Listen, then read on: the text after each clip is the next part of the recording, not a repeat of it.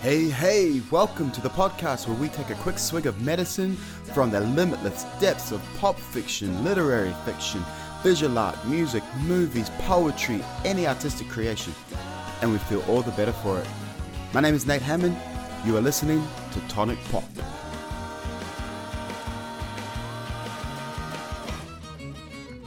Hey, we're rolling. This is Tonic Pop Podcast. My name is Nate Hammond, and we're welcoming back to the studio, to the home studio, to the lounge studio, Damien Johnson. Howdy, it's good to be here again. Yeehaw!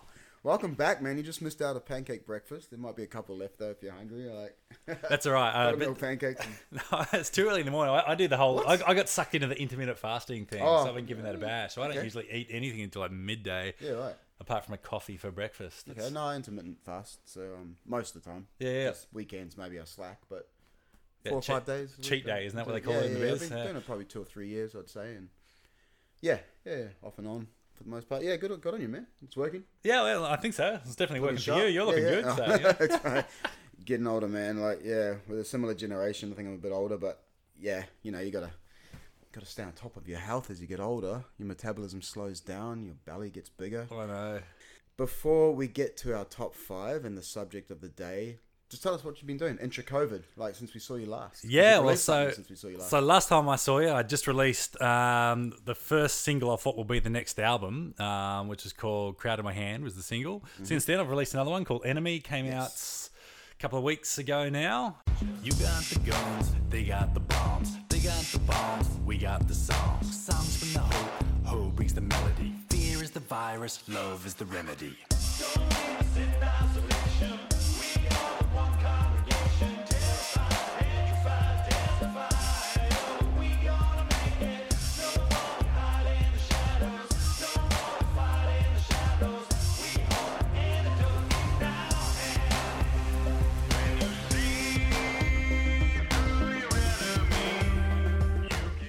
And the video for that just came out, just got premiered um, in this past week. So that's been really cool. So getting a little bit of traction behind that now, which has been good fun. Oh, slacker! I've not seen the video. I mean, I've listened to the song quite a few times, and I've not. I didn't realize that you'd released the. Oh, actually, no. I saw that you're releasing it. I quickly liked it as a as a way to remind myself to go back and watch it, and I just haven't. I'm so sorry, man. So No, no, it's all good. Yeah, let's So, talk like- the video because it, yeah. it was fun. And um, and a- actually, this is kind of like the video in essence, like you and I and us crossing paths. Part of that came out because um, the Brisbane Multicultural Arts Centre or whatever had yeah, been yeah, yeah. putting out some you know B-Mac. BMAC booster packs during COVID. Shut up, B-Mac. Yeah, exactly. And that's how in you know through that your name kind of popped up um, in there. So that's how we kind of connected.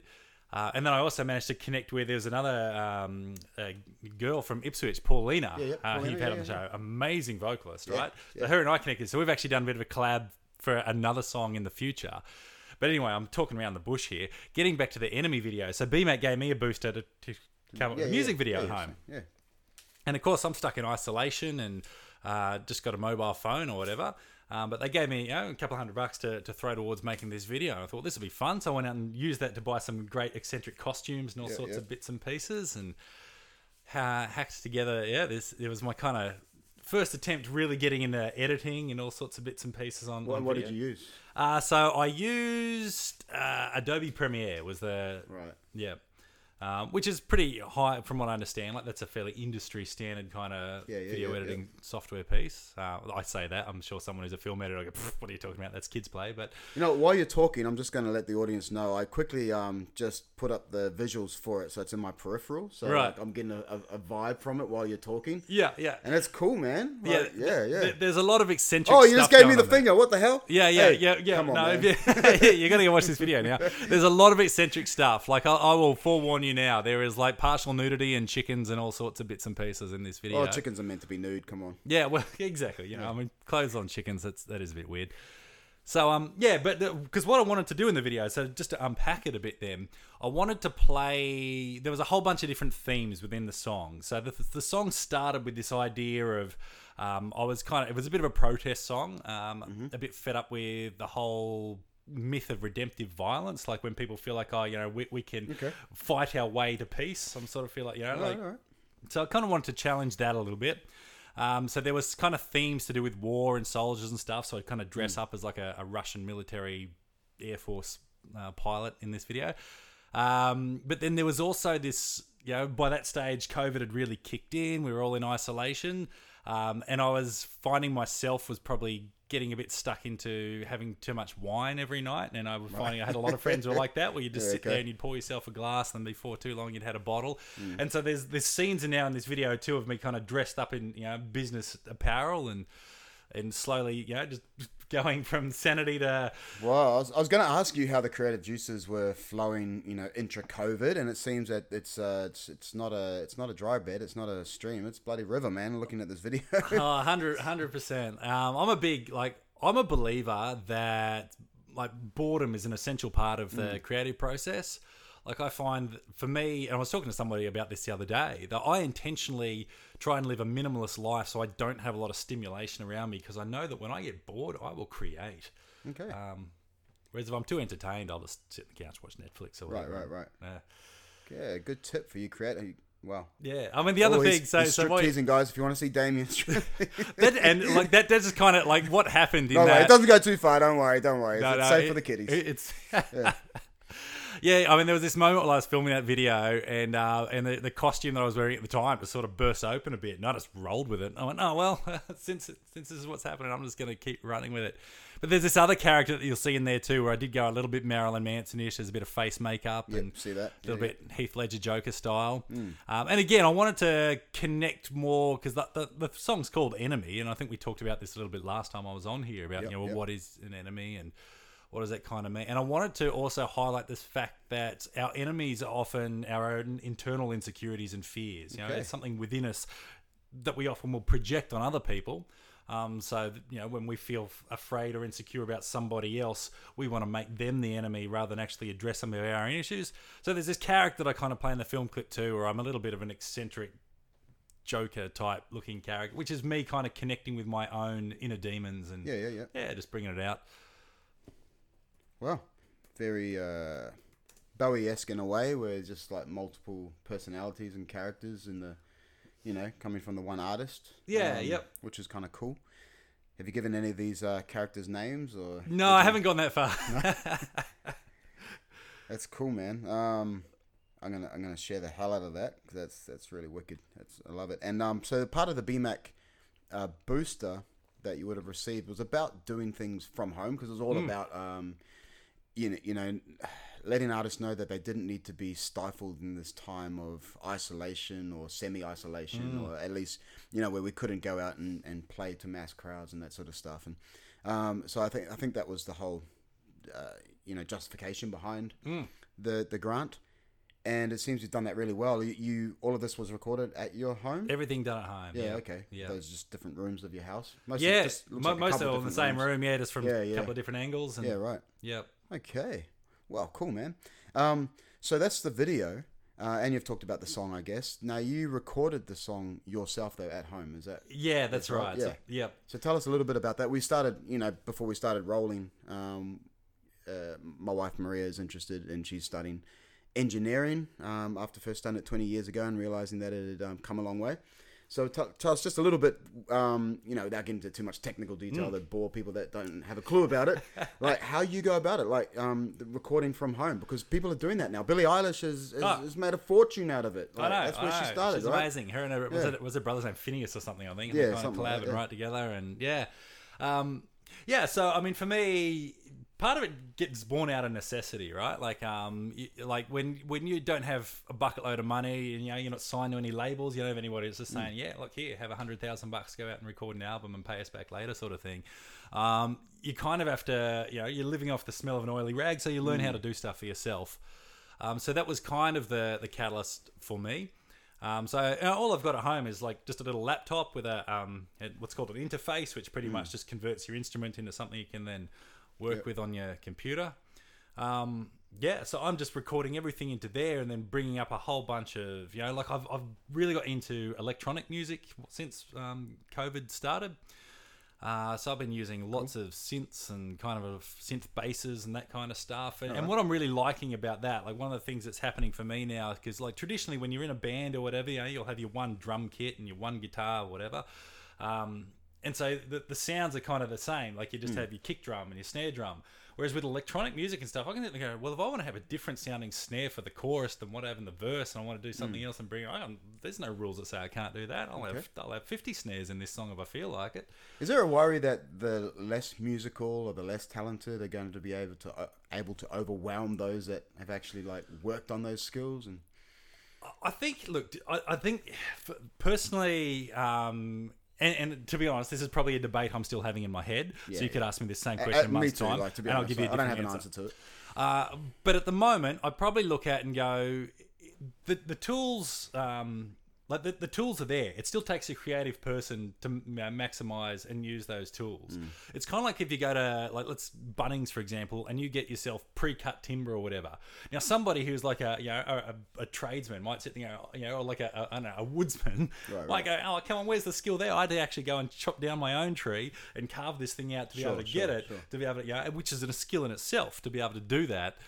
Um, whereas somebody else, yeah, okay, well, I've already got the timber pre-cut, Right, right. because that part of the job is actually stifling my creativity. But now that I've got this, I'm going to now make it a sculpture or who knows what out of it. You know, so there's still an element I Yeah, you're drawing a good parallel there, man. I, yeah. So what we were talking about, uh, and this is bouncing off your track "Enemy," uh, being a, a subversive track, uh, or if you like, a, I guess a, a protest track or a fight against the system um, sort of track. Politics and music, they're not not often discussed together, not in polite company anyway. Uh, there's the old cliche, you know, never discuss politics and religion around the um, dinner table. I find that to be quite boring myself. Yeah, yeah, You yeah. very interesting conversations about politics and religion, and the truth is, though, politics and music are um, and sp- and spawn systems of politics have always been entwined. Uh, and music and art and musicians, artists, they've written. Um, I've often used subversion. Yep. You, you suggested this topic, which is I'm really glad you did. Um, how often you know use subversion in their creations? Um, for songwriters, it's usually done with lyrics, of course, Yeah. with lyricism. Like, music is a source of power. Like it's it's um, it emboldens people. It it educates people. Uh, it drives people to uh, to change in, internally and to demand change from external sources, right? So, um, with all that said, that, that, that big build up, let's talk about some of the uh, your favorite, uh, if you want to call it that. Should we call it our favorite or our top or best? I don't want to call it best. I don't think. Yeah, the, no, see, music is not a, a not a competition. I, No, know, it's, no, it's yeah. subjective, isn't it? Totally. I mean, in some ways, you could almost say this is my first five. Like you gave me, the, Yeah, you know, here's yeah. the topic, and well, here's the first I know, five songs right? that came to my head. Like, and then if you thought about it for another half hour, now another couple of days, you're going to come up with different lists. I, I get it, man.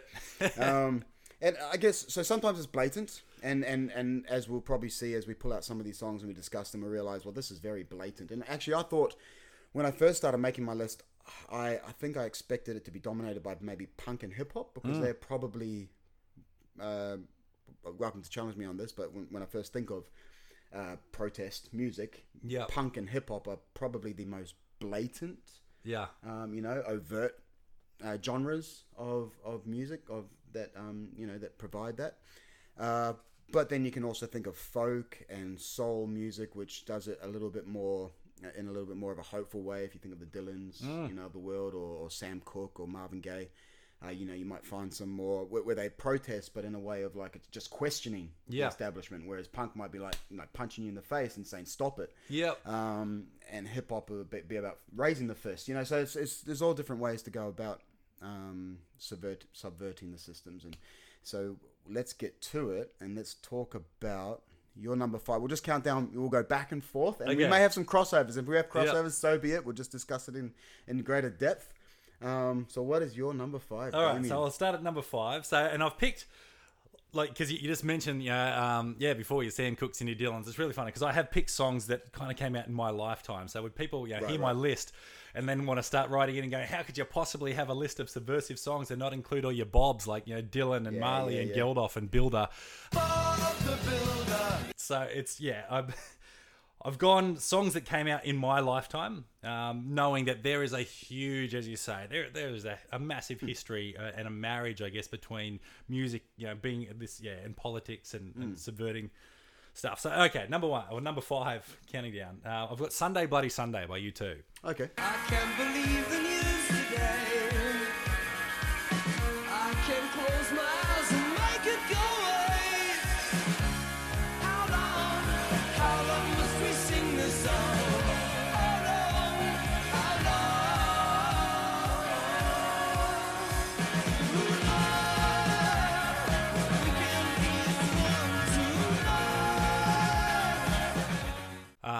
Which came out, I think it was around early 80s, so it must be about 82, 83, kind of around that time.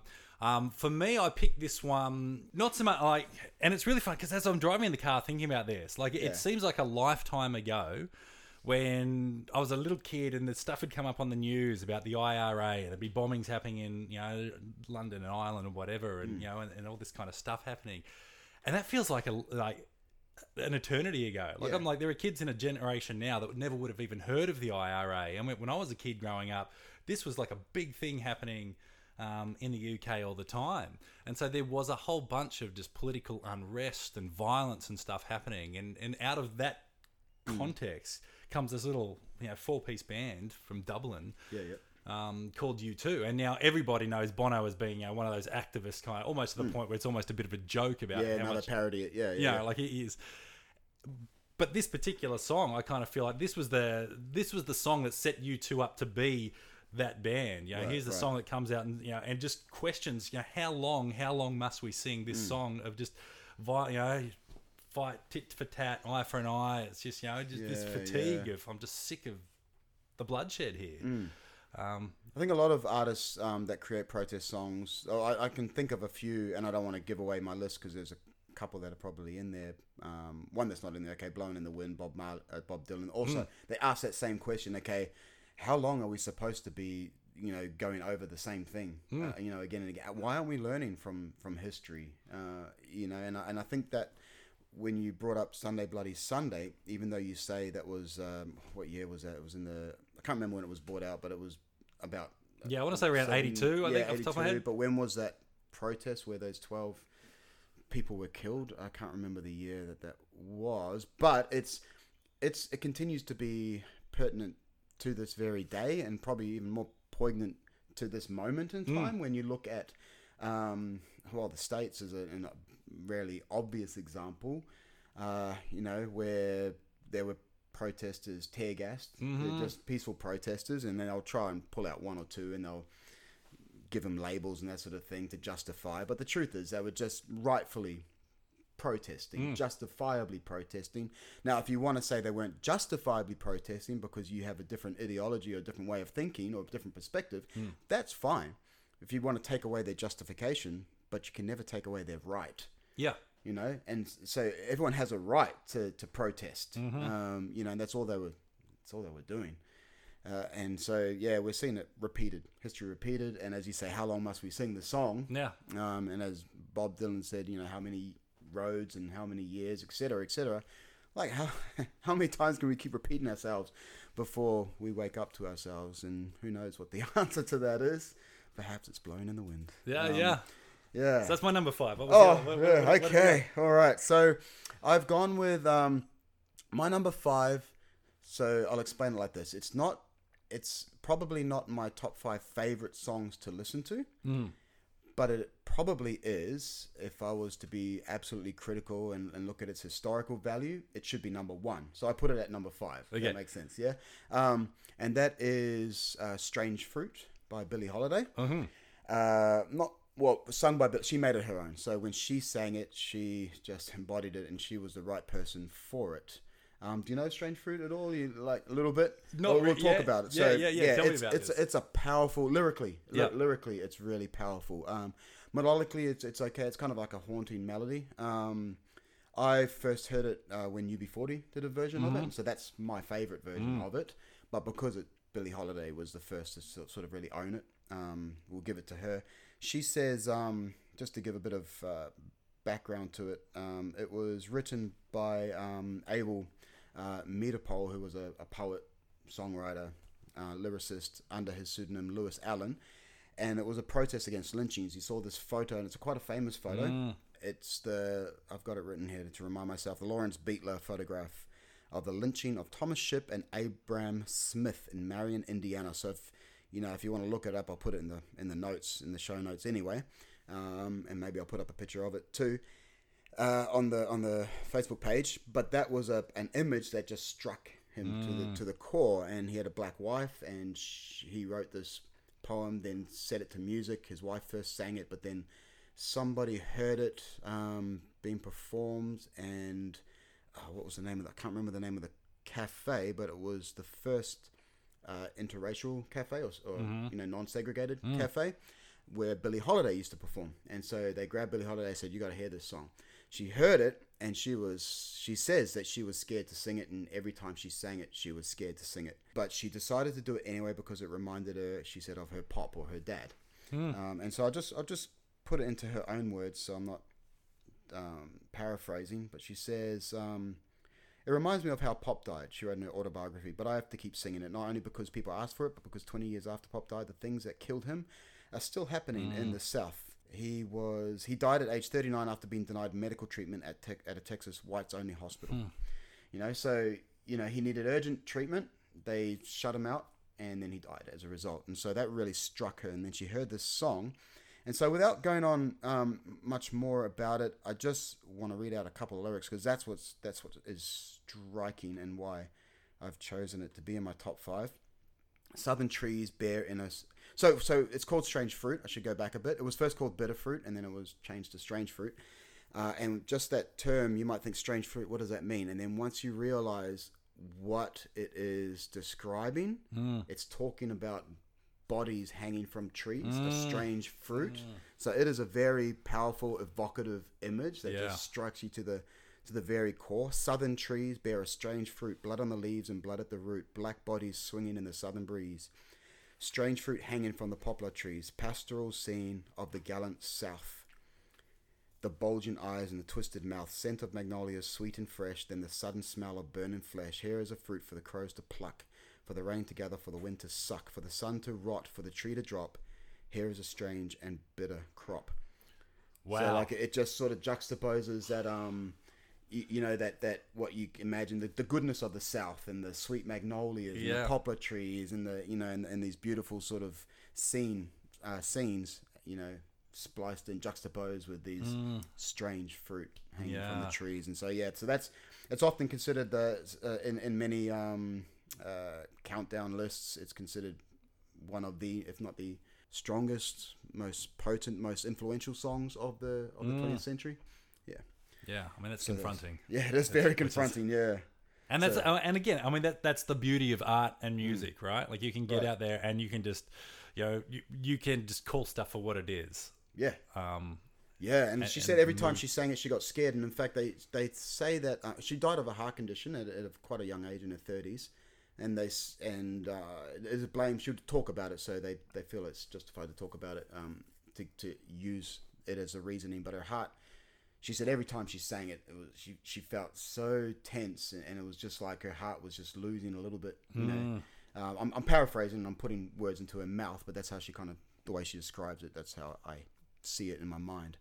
Um, and then she, yeah, she died of heart failure at a young age, um, and many say it was because of that song. Yeah, how how potent it was, how powerful it was, and how much it took away from her each time she sang it. So wow. yeah, so that's my number five. Started started strong. Um, I, I love that song. If if you're not, you know, if you're not into your 1930s sort of style music, and maybe check out the UB40 version. It's it's more reggae style. Yeah, version. yeah. Well, I mean, because that's cool. when you said Billie Holiday in my high mind. When I hear Billie, Billie Holiday, Hmm. I always you know get this vision of kind of like those um yeah those you know, those war movies when the guys Oh, go yeah, into yeah, like yeah, the, yeah. and they're dancing with Right, the, right, women. black and you got this like the- movie, Yep. yeah, this music, and, and, I, and I love that. Like for me, I, I love that kind of yeah. But I just never pictured Billie Holiday as yeah, kind of almost like a Johnny Rotten of the Sex Pistols of a day. Yeah, man. Well, is- sure, sure. That's a that's a good way to think of it. Yeah, yeah, definitely.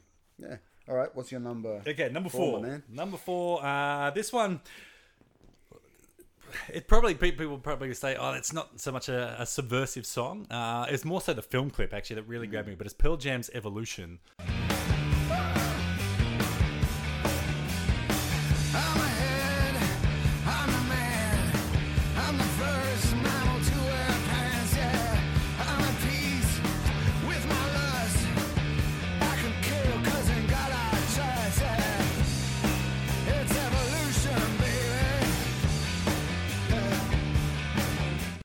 Um, which has a phenomenal. Like, go out and check that film clip out because it's oh, it's one of those animated film clips, Yeah, and there's yeah, just yeah. again lots of powerful images in that film clip. But what I took, like for me, what I get out of this song, now, because it's almost a um, it's a tongue in cheek. Like it's kind of Mm. pointing back at the the humans and saying, know, here we are thinking ourselves the most evolved creature on the planet. Yep, yep. And again, it just shows humans just treating other humans badly, Mm. suppressing each other, killing each other. Just you know, um, there's images of guys. Uh, committing suicide because their stocks have crashed and Mm. stuff like this, you know, and it's really just calling out to go, well, if we're so evolved, why are we self-destructing? Right, right. Um, and it, you know, and it, it, I, for me, that is one of the, the biggest question marks I, I still think of of our existence um, as humans because we have this tendency, and I think it may have been the French philosopher Jacques Lacan um, coined the term the death drive um, within humans, where we have this tendency that we will destroy ourselves. Um, You know, yeah, uh, either individually or, or cooperatively. Um, right. so yeah, so this particular song for me just challenge. Like I think this is a, a great. It's a great song to question your own psyche, but also to look at the some of the you know again the systems that we have in place, and not so much the the obvious ones that you have, like you know racial injustice and stuff, but some of those. Um, just some of those capitalist ideals, or some of the you know the stuff that we sit there and go, we are wearing ourselves to the bone. You know the, the whole nature of competition and stuff. You know, Right, you know, right, we right. are. Yeah, Yeah, I, I'm I'm a big Pearl Jam fan. Um, I still claim to this day that I was the first person in New Zealand to buy ten. um, and it's a it's a the long short of the story is is that uh, I think I can cut this out if I listen back and it's boring. But I, I was working at a at a fruit and veg shop packing. I was only Yeah. like 11, 12, maybe twelve. And uh, I was packing potatoes, I remember, and there was a music shop, and this was early before the shops opened, and there was a music shop just across from it. It was, I think the shop was called New World or something a music shop there, and uh, late one night, um, it was like midnight. Uh, Pearl Jam. It was like music videos that were playing, and, and Pearl Jam's. Um, oh, what was the first one they put out? Was it Alive or Even Flow? Uh, I think it was Alive. One that of the- came yeah, I think first. Alive came first. I think Alive came first, and um, I saw it and I was just blown away. I was like, wow, yeah, yeah, oh, these guys are amazing. And so the next day I went to that, that record store. Before they opened, I said, "Have you got these these guys?" And they're like, "Oh no, no, no, we'll check it out for you and see what's going on." And uh, I went back the next day. Did you find out anything? Um, yeah, yeah, we, we we- it's going to come in in X amount of time, whatever. And so, uh, you know, for the week that they told me it would be within this time frame, I just kept knocking on their door every day. Amazing. And then finally, so before any shops opened, they handed me this this uh, cassette tape of, of Pearl Jam 10. Wow. So before any shops had opened, I had it in my hand, and so I feel like probably not the first one to maybe get it because it would have been Yeah, people in the industry. somebody- yeah, somebody yeah. would've got it, but- but um, I was the first person to purchase it in Yeah. New Zealand, I reckon. Yeah. yeah, yeah, yeah. So I had it in my hot little hands, and That's awesome. yeah, yeah. But um, no, and, and Pearl Jam and U2, you've mentioned them already, and those are two bands I've seen live, and and I've been phen- I've actually seen them both. Oh no, I only saw U2 once and Pearl Jam twice, and both phenomenal live. So Yeah. um, missing live music, that's for sure. oh, tell me about Bring it. Bring it back, bring it back. Um, what's right. cool with Big Day Out is, is coming back though, and they're only going local because they can't bring over overseas acts, which is kind of cool. Which is cool. Yeah, yeah. So I'm looking forward to that. Hopefully, it does go ahead. Um, you know, but that'll be rad. Um, so my number. Yeah, number four. Four. Whew, okay, so this one, um, I, this was a big debate on whether or not I should actually put it in there. Is it a true um, protest song? Yes, it is a, definitely a protest song. Um, is it subversive enough? Is it? It is, and uh, it's not a it's not a pop song. Mm-hmm. Um, it's actually an anthem, and I think it's one of the world's greatest anthems. It's the French national anthem. Oh, yeah, okay. Um, yeah, so like, and I'm not French and I can't pronounce this properly, and so if there's any French uh, elitists out there listening to me, please forgive me. But uh, La Marseille, La Marseilles, I think I'm saying that right. Um, probably not, but that doesn't matter. But um, the reason it, it cropped up in my mind was because. Um, actually, it was when I, when I was thinking about Billie Holiday and the black and white images came. You're talking about black and white images. Suddenly, my favorite black and white film came into my mind, which is Casablanca. And there's a scene in that film. Have you seen Casablanca? I haven't. I haven't. Okay, Let's, so yeah, add that to the list. Yeah, it's one. It's one of my favorites, and there's many great moments in there that have become iconic film moments. Yep. But to me, the greatest moment came when uh, there was basically a, a sort of like a song off between the German national anthem and the French national Right. anthem. Um, the the Germans had, I guess, uh, semi uh, invaded and semi-taken over this area, and uh, so there was still a little bit of freedom there to enough to, to protest, but the Germans had definitely stamped their authority there, and it was in, in the cafe, and Rick was deliberating whether or not to to uh, to to sort out a pass for, for the protagonist to take off overseas and escape. He was a revolutionary. Without, you know, go and watch the movie. But um, but anyway, one thing led to another, and the Germans start to sing um, their national anthem. The few German soldiers that are in that cafe. Um, and then this revolutionary is supposed to be staying hidden. Um, you know, decides to walk out to the front, and he just says to the band, "Play, you know, the national anthem." And all these people rise up in the cafe, and they just start drowning out the Germans. And it's just a really um, powerful. an, another evocative moment you know, in film. Play La Marseillaise. Play it.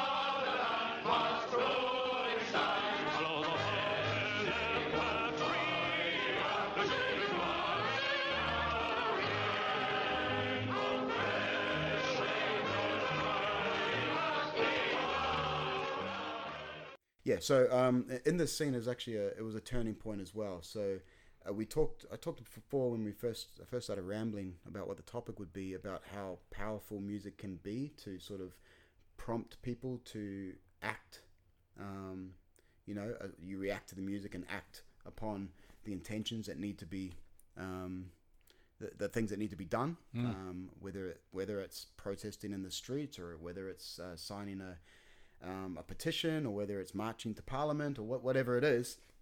Um, and in this case, uh, Rick, who's the protagonist, one of the protagonists, Humphrey Bogart, he refuses to give um, Victor Laszlo, who was the, the revolutionary who was trying to stay hidden from the Germans and get out of the country, refused to, to help him with a letter of transit, which is basically to help him to escape. Um, but that moment, he was talking to him in that moment when the Germans started singing.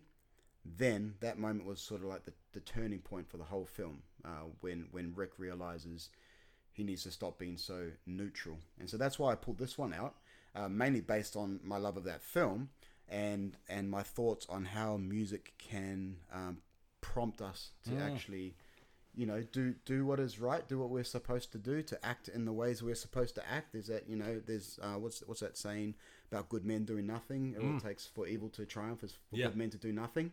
And Rick was a good man but he was doing nothing. He was remaining neutral. And sometimes we can't be Switzerland. Sometimes we can't be neutral. As, as much as we feel like well that might be the most peaceful route if we're taking that route and thinking my neutrality is the most peaceful one meanwhile there's maybe an enemy that is Yeah. you know destroying the the good Yeah, um, yeah, yeah. and so sometimes we need to break ourselves away from that that uh, place of neutrality so that's why I pulled this one out and Yeah, yeah. And if anybody knows how to, you know, subvert and revolt, it's the French, right? yeah right yeah yeah well this because this was written um, for the French Revolution Yeah. yeah Yeah. so to, to Which you know is- that yeah. time when they wanted to overthrow the monarchy and so Yeah, exactly. um, yeah so so it's got it's got a powerful history and uh, and my pulling it out was because of my love of that film and, and that moment and you know that iconic moment in film so That's yeah, cool. so that's my number four Number four. All right, moving on to number three. Um, so this, this one again is is uh, it's one that people may not have see uh, heard or or, um, or thought of when they think of you know kind of subvertive kind of songs and political songs. But this one again, and it was the film clip that really grabbed this one Okay. for me when I saw this film clip. So this is uh, Serj Tankian's "Empty Walls." So Serj Oh, right. Tankian, lead singer of System Yeah. of a Down.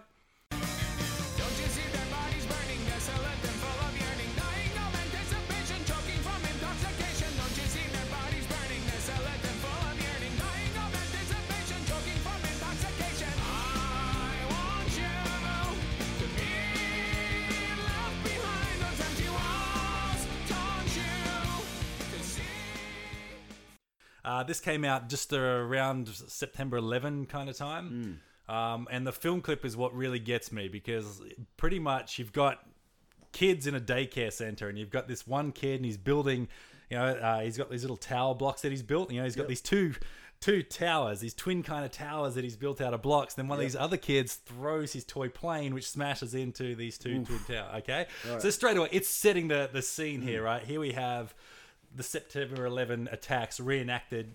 when did Serj release this song you I'm know? not sure exactly, Yeah, yeah, yeah. but it wouldn't have been that long after September 11.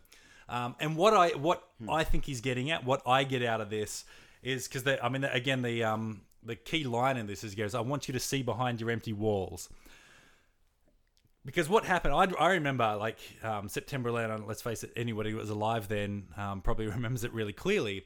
I just remember it was must have been a day or two afterwards. Um, in America, you know, they were doubling down. Now we're gonna, you know, we the people that did this to us, we're going to get them. Um, and I The wrong remember, people, by the way, but yeah, yeah, you know, yeah, they're, they're all the same over there. Yeah, exactly. If we can't get the people who did this, we'll find somebody we can Yeah. blame and we'll get them. yeah. Um, but keep selling to the Saudis, who were actually the ones that did it anyway. But, yeah. Right, which is, and th- this is this is kind of where Serj Tankian, I think, is getting at. Is that you know, even though we consider, you know, okay, yep, obviously the the attacks themselves horrific, terrible, people died. I think he's, you know, what I get Serj Tankian saying though is, hang on, these systems, this complexity that's happening at a global level that leads to this sort of thing, we are hmm. all contributing to this. Hmm. This isn't a case of where, you know, here we are, you know, here the Americans are living life, you know, perfectly and, and you know, was so self righteous and great. And over here, they're, you know, like, and, and making this contrast between people that are, are perfectly good and people that are perfectly bad coming against each Right, other right. He's you know the question and that's why i think he's bringing the kids in when it's a playground and you're, you're bringing it down to a base level that actually fundamentally we're all little humans. We're all little boys and girls here um, in a very complex system. And the system is what is causing this you know imbalance that would lead one group of people to feel the need to attack another group of people and vice versa. Yeah, Um, and i think again it's, it's a really challenging confronting image that you know uh, that just makes you think So it doesn't make you act. it make like for me personally it makes me act it makes me at least stop there you know and always come back to um that sense of well what what else is going on here again and i think because this this is where um, I think as people, it's really important to step back. Now, and I know last time we were on here, you know, we talked a little bit about the whole Black Lives Matter movement and stuff. And one of the things that came out, um, you know, after they had the, the first lot of protests and things, um, you know, there, there was the counter group that kind of came out with the All Lives Matters movement. Oh, but everybody. And I think that kind of misses the point. And the point being is that when somebody makes a big noise, it's because they're not being heard.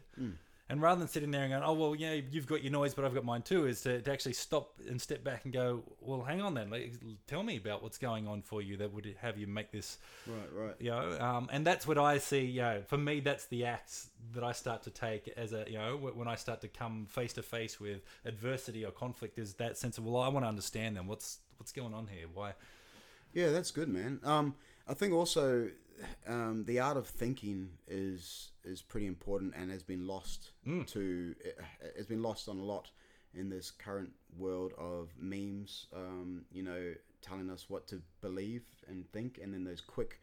Uh, quick shares and you know on these things that probably just these, these sort of headline shares um, there have been a few cool little studies or, or um, uh, you know trick, tricky sort of things that have been done where someone's put out a headline but then you know if you actually clicked on the article it's got nothing to the headline is challenging uh, sorry the, the content of the article is challenging the headline but people then go and spread the headline and Yeah. they're not realizing what the actual content of one of the famous ones was betty white. Um, did you see that one where someone uh, said betty white um, dies right? And then so people started spreading oh my goodness oh rip blah blah blah blah Yeah. blah not actually clicking on the link and finding that it went on to say Betty White dyes her hair, you know, and yeah. um, and and I think we're falling, and so when we talk about um, yeah action, because Yeah. a song promoting action, well, sometimes critical thinking is an act in and of itself, and it's almost a revolutionary act in, in our day and age. Um, Yeah. at, at times, you know, being able to say to someone, a friend or uh, even a leader that you may have voted for and that you have invested in, to be able to step back and say, wait a minute. Um, and it can be challenging because we're challenging ourselves. You know, there's a fallacy called sunk cost fallacy where, you know, we don't like to challenge anything that we've heavily invested in. Um, But sometimes we have to sort of consciously go, wait a minute, maybe I need to challenge myself on this. Uh, you know, and then, um, and I think maybe that's what Serj is, is trying to get us to do. Uh, well, as you're Yeah, explaining, I mean, that's, that's- that's where I'm going with my, my, thoughts. Yeah. Yeah, for sure. And so, if if more of us did that, then maybe less actual physical action would be required. Yeah, yeah. You know what I mean? Yeah. Like if we all started thinking more critically and and um, you know, and, and, and challenging our own thoughts and our own perspectives, maybe we would there, we wouldn't need to go onto the streets and, and march. Mm. You know, because Totally. yeah, Totally. And, and creating the contexts where those things can happen in more civil because when people I, I tend to think Right. Mm. you know when, when people want to act out violently it's because they don't feel heard They- you know may, and maybe they've done all the right measures Right, maybe right. they've gone and, and petitioned their local council maybe they've gone and, and had the debates maybe and they're still just getting swamped under or whatever and it gets to the point where if nobody's going to listen to me I'm going to mm, and then you know, that's the breaking point. Yeah. boom, you know. So imagine if there was civil discourse from You know- both sides and from all tiers, you know, earlier on. yeah uh, you know, wouldn't have got to that stage. And then, you know, and then there's the overreaction from the higher tier, whether it's a government or whatever, to the protesters, because how dare you challenge, you know, the, what we're about, our authority, challenge my authority. Um, exactly exactly yeah. So, wow. Okay, cool, right, man. Well that's done, number three. Serj. Serj is a great songwriter. He is, yeah. Yeah, yeah. What a man. Uh, uh, he's Armenian, isn't he? Armenian American. Um, okay, so my number three, Hmm. I, I've, I've kind of uh, predicted that you would have this one on your list, um, and I'm not sure if you do or not. Um, you don't have to tell me yet. I won't, And, yeah. um, but my number three is uh, "Killing in the Name of" Hmm. Rage Against the Machine. Some of those that work forces are the same that burn crosses. Some of those that work forces are the same that burn crosses. uh, Radham. So this came out as a uh, as a song, sort of in reaction to Rodney King's beating that caused the LA riots. yeah um, many years ago, back in the in the in the nineties. Uh, well, they are a protest band. They're an activist band, really. That's what they do. That's what they sing about predominantly. That's what they're known for.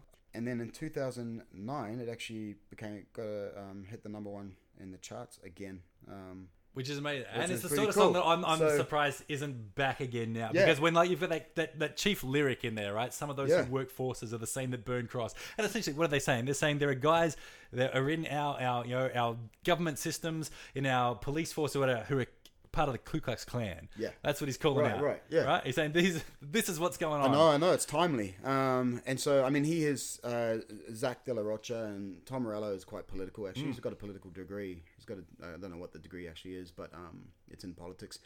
Um, and so he gets quite political on Twitter and on social media accounts. Uh, you know, I see him on um, TYT, um, you know, the Independent News Network Yeah. a lot, and uh, and yeah, um, you're right. And the reason I I brought up the fact that it then got a second life, you know, some 17 years after. So 92 it was released. 91 was um, was Rodney, Rodney King, King, yeah. so they released it the year after, and uh, it got a second life in 2009. And so the reason I said that was because it is one of those timeless songs. I think, Hmm. um, you know, it's still a killer track. It doesn't doesn't age at all. Yeah. Uh, let's see, the producer of the song, Garth Richardson, he says, I was in LA when the whole Rodney King episode went down. Um, that was a big thing for the city. Zach and I had a long talk about the power of speech and how whatever he needed to say, he had to say it. Malcolm X was a major influence in Zach's life, and this was not the time to back down. Um, so yeah, it was, it's a ferocious song. It's it's um, you know it's hard hitting lyrically. Yep. It, it calls a spade a spade. Um, doesn't hold any punches. There's no no punches, no light tapping. Yeah. Um, all the way all the way to the outro, which I won't repeat on here in case my kids are listening. Yeah, that we yeah. As Yeah. high school students, man, we're just like Oh, absolutely. Oh, Again, to- it's just that, that sense of, you know, I need to be heard and I'm angry here. And, and like Yeah. you get to that point where what's the most, you know, just yeah thing. And, know, and, yeah, and of course that outro. I was in high school when this came out, and we would just we would just turn this. Yeah. Know, no one's to tell you what to do. Yeah, I was a day student um, that went to a boarding school, and we would play it in the boarding room, and it was a Yeah. yeah, and, the kids and they'd get in trouble every time, get told to that, but they Totally, we, were, we were just headbanging all over the place, man. We were just Totally, slamming, man. It was awesome. Which is, yeah, I mean, because I mean that's the nature. Like w- when you're in a system where it's shown that the people that are in positions of authority in your system are actually the perpetrators of some of the most atrocious Hmm. evils going on in your culture, you start to then question authority altogether, right? And that's Right, kind of right. that that whole point gets, you know, it's like you know. well, I'm not going to listen to any authority then because I can't trust that you guys aren't Yeah, yeah, yeah, and which I think, um, if we're going to digress just secondly, you know, just just for a second, Yeah, yeah, yeah, good. getting getting back to what you were saying before about that sense that when we're heavily invested into something, we fail to see the flaws in it or whatever. You know, Right, we, we right. want to, we almost have to self justify that thing because you know it, it's too confronting, conflicting, and traumatic for us to. And this is where I look at um, in, America in particular, but probably Western culture as a whole. Like you know, the American political system, the American economic system, um, is very much their legal system. It's kind of set up to protect the wealthy. Um, in you know, uh, and, and that coming out of a, a long history of needing to you know go okay, there are people here that you know have accumulated wealth, and we need to make sure we protect that that wealth. So, what happens in a system like that is that it becomes very stacked against people that are in poverty or people that are struggling or whatever. Um, and obviously, there's a strong correlation, uh, particularly in America, but also here in Australia, same to the same sort of thing, where um, poverty is overrepresented by you know by black people or by you know, um, and so then the system then becomes not just anti-poverty but becomes Yeah. anti-black. Uh, which is what Rage Against the Machine is saying. You know, it, like it's not just a case of okay, well let's you know let's become nice and get along because you know we're. Diff- Right, right. They're saying the whole system that this nation is built on has to change. Mm. And as you said, that's confronting because that is going to disrupt so much of what people and politics has invested over, you know, not just a few years, but a couple of hundred years in some Oh, cases. No, definitely. There's a theory in politics called the elite theory of politics, where, Hmm. Um, you know, uh, only, cer- only certain people can actually break in, and if you do tend to break in from the outside, you either get absorbed or kicked out. Hmm. Um, you know, and, and it's just this little tight, little tight circle of of, of elitism. Um, you know, and so definitely, it's the system is not created for. It's created for that one percent. Yeah. You know, to, to survive and thrive, to thrive, and the rest of us to either survive or die. Yeah, yeah. You know, so yeah, yeah. So so no powerful song from um, Ratum from Rage Against the Machine. Uh, it it continues to resonate to this day. I've still got strong, strong, sharp, you know, um, contrasted images in my brain of when I first heard it and when I would listen to it on repeat. It's um, it's just one of those one of those ones that you can't let go of uh, after you've heard it once. Nah, it's awesome. Yeah. it's um, when they talk about the outro, actually, um, something I learned was that they set up, um, so they recorded it as per normal, um, you know, separate parts and all that, but that final outro, um, you know, F you and, you know, Yep. do what you tell me, as a sort of like in the, in the uh, he set it up as if they were recording a concert, live concert, and had everyone in there, and that's why it's got that sort of big Yeah. booming feel um, behind it, and that's why you sort of just if you're not if you haven't if you're listening to it and you're sitting down, if you're still sitting down by the time that outro kicks in, there's something wrong with you, you know, like um. Uh, I mean, I shouldn't say that. You might be disabled, but um, you know what I mean. But if you're able-bodied and you can get up on your feet and you're still sitting down when that, that outro kicks in, then yeah, then there's something wrong. Which is funny in this day and age, though, because at the moment with the COVID restrictions and stuff, it's like it's technically illegal to stand up at a at a bar at, at a, Oh right, gig really? right now. You Oh, got to, really? yeah, I know it's crazy, Oh no, crazy times. Oh, that's funny. Well, isn't it funny? I think that is funny. Uh, all right, uh, so are up to? My number two. Yeah. Well, actually, um, before you go to number two, let's just just a quick um, let's splice something in because before I don't want to forget this, but you talked about your number three uh, was based on uh, influenced by September 11th, Yes, and you've got a gig coming up on September 11th. I do right? actually. Yes. Yeah, yeah, yeah, yeah. So September 11, 2020, uh, I've got kind of like yeah, this will be my first uh, show back since uh, the COVID restrictions came in. So Banshees Bar and Art Space, All right. um, in Ipswich, fantastic little venue there. Um, getting supported by the beautiful Lucy Courts. To go check her music out because she's a, a Definitely been checking her out. She's she's great. Everyone else, I recommend. yeah, incredible songstress. Hmm. Um, yeah, so really looking forward to that. Should be a, a fairly pumping gig for one where people have to sit down Yeah, and yeah. not get up. And, and I think at the moment uh, the restrictions are there's only going to be 50, you know, 50 tickets sold and then it's sold out. So get in there quick. Cool. But uh, All right. yeah, I'm looking forward to it. September Nice, 11. nice.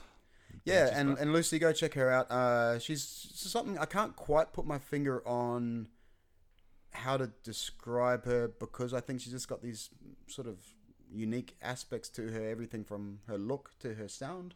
Um, yeah, um, even when she, you know, when she sing a lot, a lot of times she's. I've heard a lot of covers that she's done, and a lot of times when you hear covers, you're just hearing you know, a slightly different voicing of something, and so you, you either got to go, well, that was sung better, or that was played better, or that was played worse, or that was sung worse.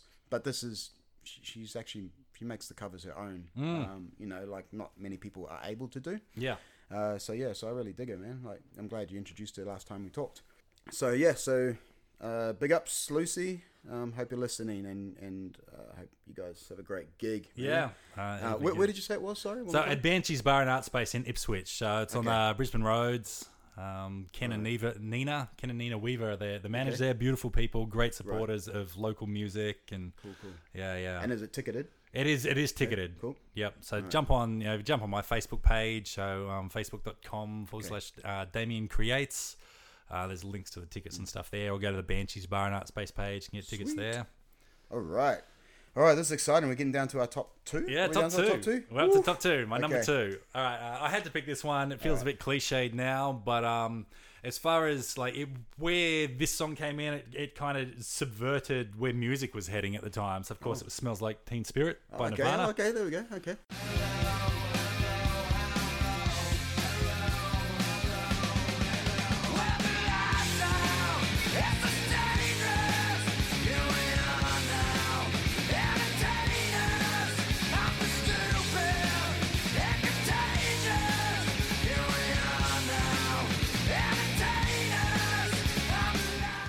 Like there was a sense what I got it again, what I got out of this. Um, it came at a time where music was just so bubblegum.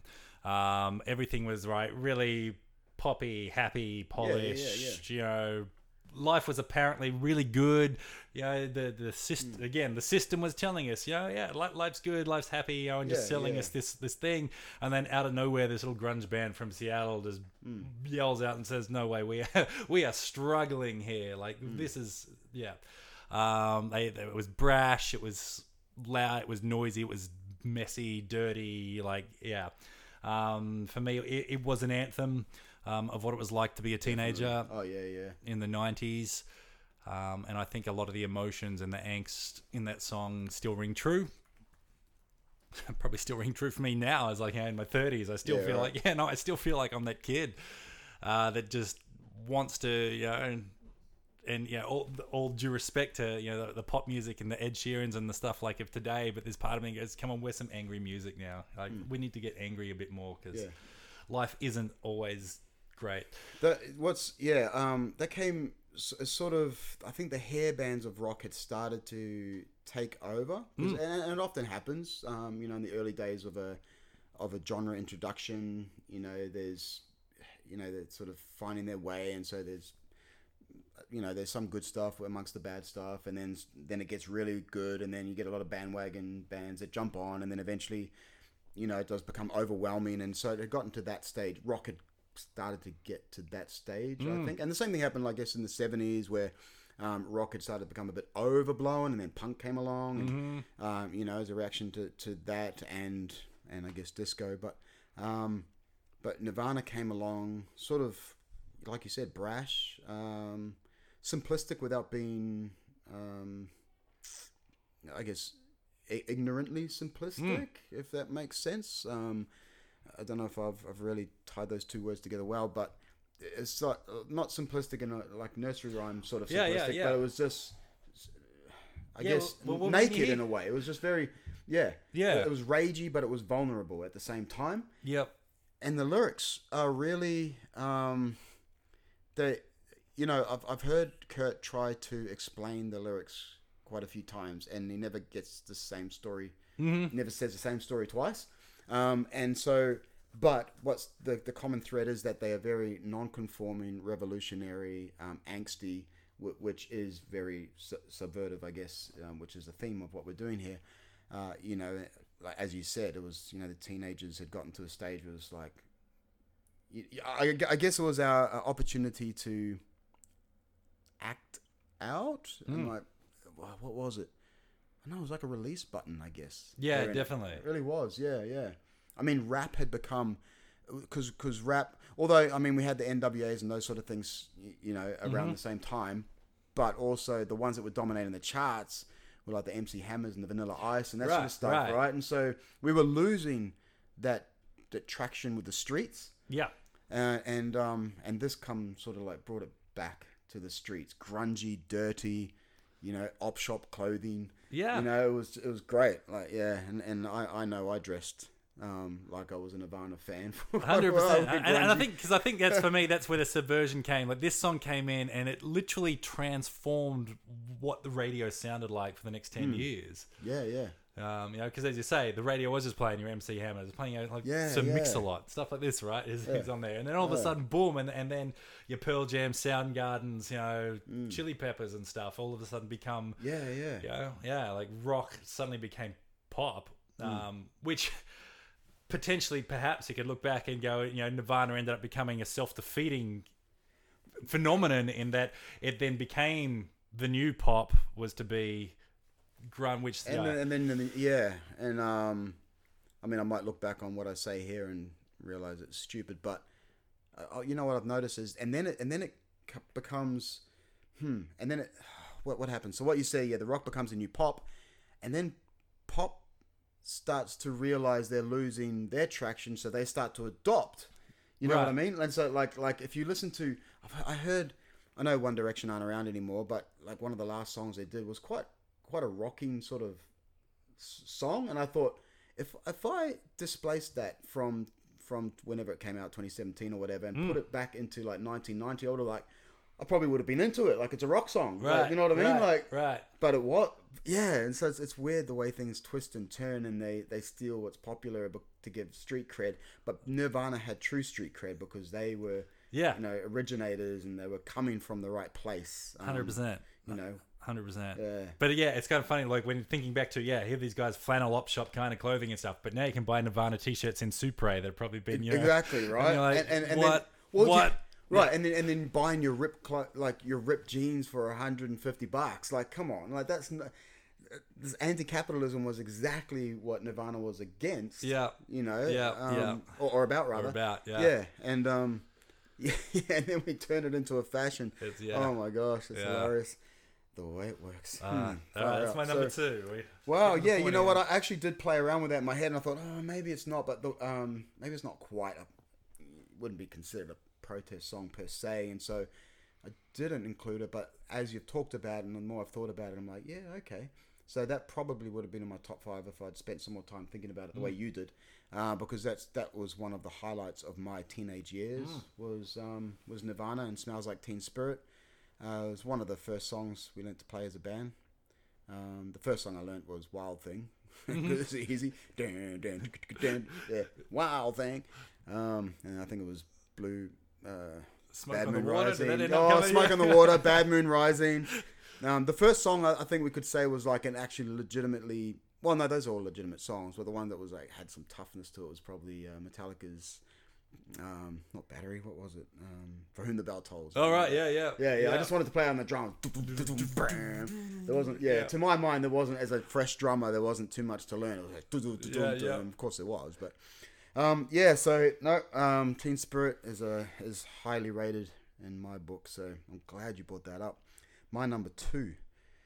Let's do it. Okay, so um, this was created for quite a revolutionary movie um, for Spike Lee, which was Do the Right Thing. Um, and then it became a huge track in its own right, not just part of the soundtrack, and that was Public Enemy's Fight the Power. We can't get careless. You say, what is this? Our beloved, let's get down to business. Mental self-defense of fitness. Don't let the show. You got to go to what you know. To make everybody see. In order to fight the powers that be. Fight the power. Fight the power. Fight the power. Fight the power. Fight the power. Fight the power. Fight the power. We got to fight the power um, and it could be called, and I think I've heard it called the um, La Marseillaise.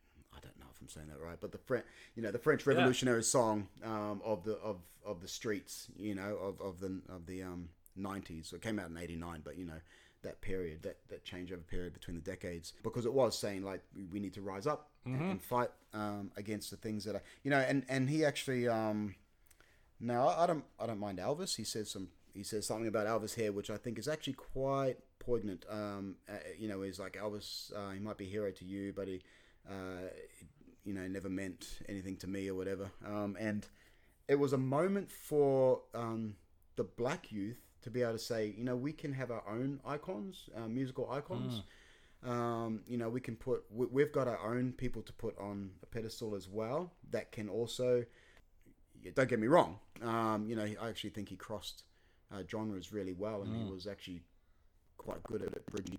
Um, but I think if I can get what Chuck D was trying to say there, he was just trying to say, like, you know, we, we've got our own people that we can promote and that are as equal to or, or even greater than um, you know the, the Elvis icon Chuck Berry for example. Yeah. my goodness you know? His lyrics declare an African American perspective. So I'm just reading straight from Wikipedia because I think they describe it better than I can with just a bit of sort of uh, tangent rambling. His lyrics declare an African American perspective in the first verse as he addresses the brothers and sisters who are swinging while I'm singing, give 'em what you're getting.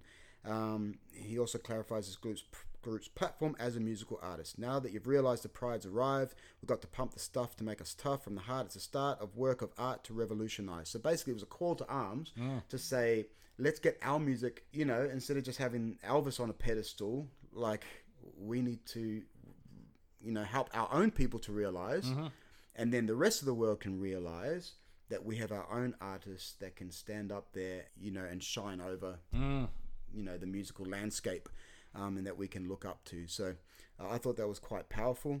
It's a tough song and i think it doesn't like it, it's aged a little bit because hip-hop it, Yeah. it was it was still kind of the early um, days of hip-hop maybe the toddler days of hip-hop i guess um, and so hip hop has come a long way, although some would argue that it's gone backwards lately with mumble rap and stuff. But it, it was a great song for its time, and content wise, it remains a great song for our time.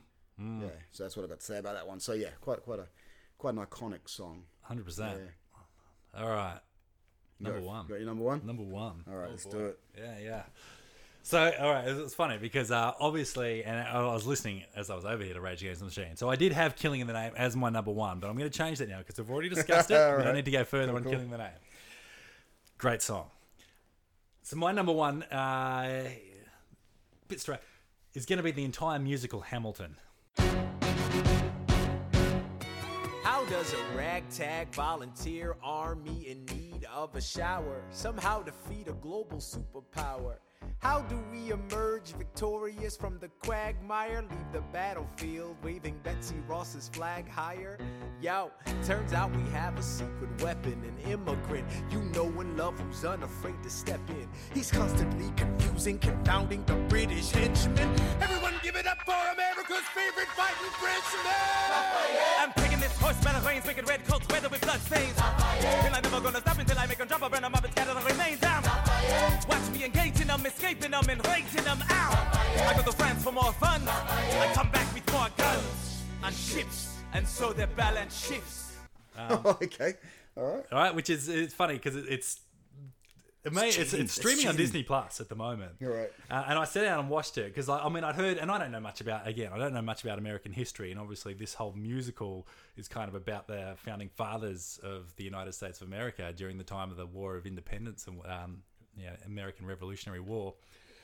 But what what the, there was a couple of things that got me. The first thing that got me was um, sitting down and watching a stage performance on my TV. Uh, that in itself was a little bit of a, a bit of a game changer. I'm like, hey, so this kind of works. This is really well filmed and whatever. But where I find um, this particular you know musical really revolutionary and really subversive is that it's predominantly an all black cast which is really cool because the characters that they're playing here, they got your George Washingtons, right? Obviously Alexander Hamilton, Thomas Jefferson. Like these these guys would have been rich white guys, right? Like that's who they, they would have been. Yeah, yeah. But they're being played by by you know, black people. And what for me makes this, um, and I, I, you know, there's probably a whole bunch of reasoning and stuff behind that as well. Apart from the fact that they're probably just the, you know, they are phenomenal singers, the people that are in there. Um, is that it forces you as the the viewer there's a, this kind of a suspension of disbelief you've got to put into that then where you know you've got to then look past the skin color of the person on stage because otherwise that becomes a hang-up point for you. You go, "Well, but George Washington was obviously a white guy, why is he Yeah, being played by a black right. guy? But it, the point is, well, actually, it's a human playing a human, Mm. um, and it's for, you know for me that's you know it gets you to see past um, yeah, the, the, the skin color to really get into the story. So for me, that in itself is um, is a really subversive and power. Like that for me Mm. helps break past um, the the barriers that we have within our own psyche, Right, which is what I think why music has and art is so powerfully Hmm. subversive. Um, yeah, so for me, it, it's a it's a great watch on on that respect. It's just it's it, I find it interesting too because obviously. Um, you know, and we keep coming back to uh, the, the racial disparity that happens in, in America. It, it- I think it's quite profound when you've got, you know, this all black cast playing guys that, you know, i- in essence, were setting up the system that was going to allow for the inequality that has happened. Um, there's something in that, and I'm, I'm finding it difficult to find the, the, the words for it, but there's something in that in itself that I think this is quite um, powerful in what's being done here. Okay. Um, and pl- plus the music in itself too is, is right. just it's just great music. It's it's R and B, it's hip hop, it's um, the retelling of America's history with with modern yeah modern music, and it's it's a great watch. Okay, Highly so if I was to play devil's advocate and I Yep. say, well, isn't that cultural misappropriation? Would there be any legs to that? I maybe, um, and again, I mean, I'm not. Yeah, like all, all I can speak of is is well, for me, this is what I got out of it, and this is what I saw out of it, and for me, it was a case of yeah, what I what I see out of this is that we it's it's telling a story in a way that's making me see beyond the the barrier of race, um, and I think that's a powerful th- uh, you know, powerful step forward. yeah, yeah. yeah. Yeah, no, cool. Um, no, I don't think it's cultural misappropriation myself. Like, the, the, the, there was no culture per se that was um, flipped on its that was taken away. Mm. Um, I mean, the story was still told. Um, just the skin colors Yeah, yeah. changed. Yeah, know, yeah, and, yeah, uh, yeah, yeah, yeah. And and I mean, it's probably contextually it works because of the. Um, like it, it's kind of different. Like it's like you know when you watch a Jesus movie and they have like a Jesus played by a, a, a blonde American white guy. Then I look at that and go, hang on, that's cultural Right, right, right, misappropriation, right. right, You're missing the fact that you know the fact that he was some Jewish Middle Eastern guy is kind of actually Hmm. significant to his place in history. Um, but yeah, I think within this context, when you actually try and in in a culture which is trying to reverse some of the uh, the racial disparity and the you know whatever, I think it's a really powerful move and makes it a, a really great story. So um, that's I have not seen it yet. I must admit. Maria and I keep saying like, Maria, let's watch it, let's watch it, and she's like, No, I want to watch it with the kids, and we're just having fun. It's such a long watch. Isn't It is a long watch. Um, but I mean, I know a little bit about Alexander Hamilton, and you know, I listen to a couple podcasts that you know talk about his, his history and stuff. But but that's a that's a good pick, man. Um, yeah, okay. My number one is one of my all time favorite artists, um, and this was actually the very last song that he sang, um, and he sang it. Uh, you know, he sang it. I think it was Pittsburgh. Um, just quickly looking it up to make sure I'm right. Yeah, it was a show in Pittsburgh.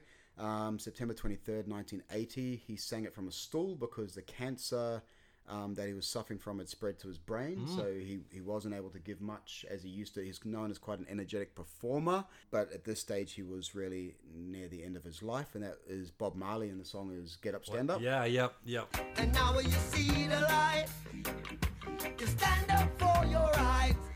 Yeah. Get up, stand up. Yeah, yeah. Stand up for your rights. Get up, stand up. Get up, stand up. Don't give up the fight. Life is your right. Get up, stand He did a 20 song set that night, closing with a six minute rendition of Get Up, Stand Up. Collapsed soon after the show, and then he would go on to die um, a few months later. But yeah, but that song, you know, is just, uh, to me, it's like an ultimate sort of fight against depression song. I mean, it's there, it's, it's pretty blatant in the actual title Get Up, Stand Yep. Up. Uh, he's singing that to the oppressed, to saying, don't be victims. Um, to pull out a Martin Luther King quote, uh, we've talked about Malcolm X, talk about his contemporary Martin Luther King. Uh, freedom is never voluntarily given by the oppressor; it must be demanded by the oppressed, and that's what that's what Bob Marley is saying here. Yeah. he's saying demand it. Like your freedom is your right. It's not going to be given to you voluntarily by an oppressor, so you have to demand it. Um, it is your right to have freedom. Um, I believe he, uh, P- Peter Tosh was the main contributor to this song. He, was, he was he doesn't get as much um, as a songwriter. I don't think he gets as much credit as Bob Marley. Yep. Um, but he was, you know, quite dominant in this song, and he was a, f- he, a phenomenal songwriter. So it was written by Peter Tosh and and, and Marley, um, and it was they, they said it was sparked by or the catalyst to them writing it was after a visit to Haiti, um, and seeing the uh, the how badly the poor were oppressed in that in that area. Um, so they wrote back and you know, and, and then wrote the song about fighting for res- respect, acceptance, um, you know, and freedom. So yeah, so I, I love this song. Uh, we play it as a band. Um, we play kind of like a a weird juxtaposed vi- version or blended version with with this and um and uh, it's a Green Day riff. What's the Green Day riff? Dun, dun, dun, dun, dun, dun, dun, dun, oh yeah, right, uh, hitching a ride.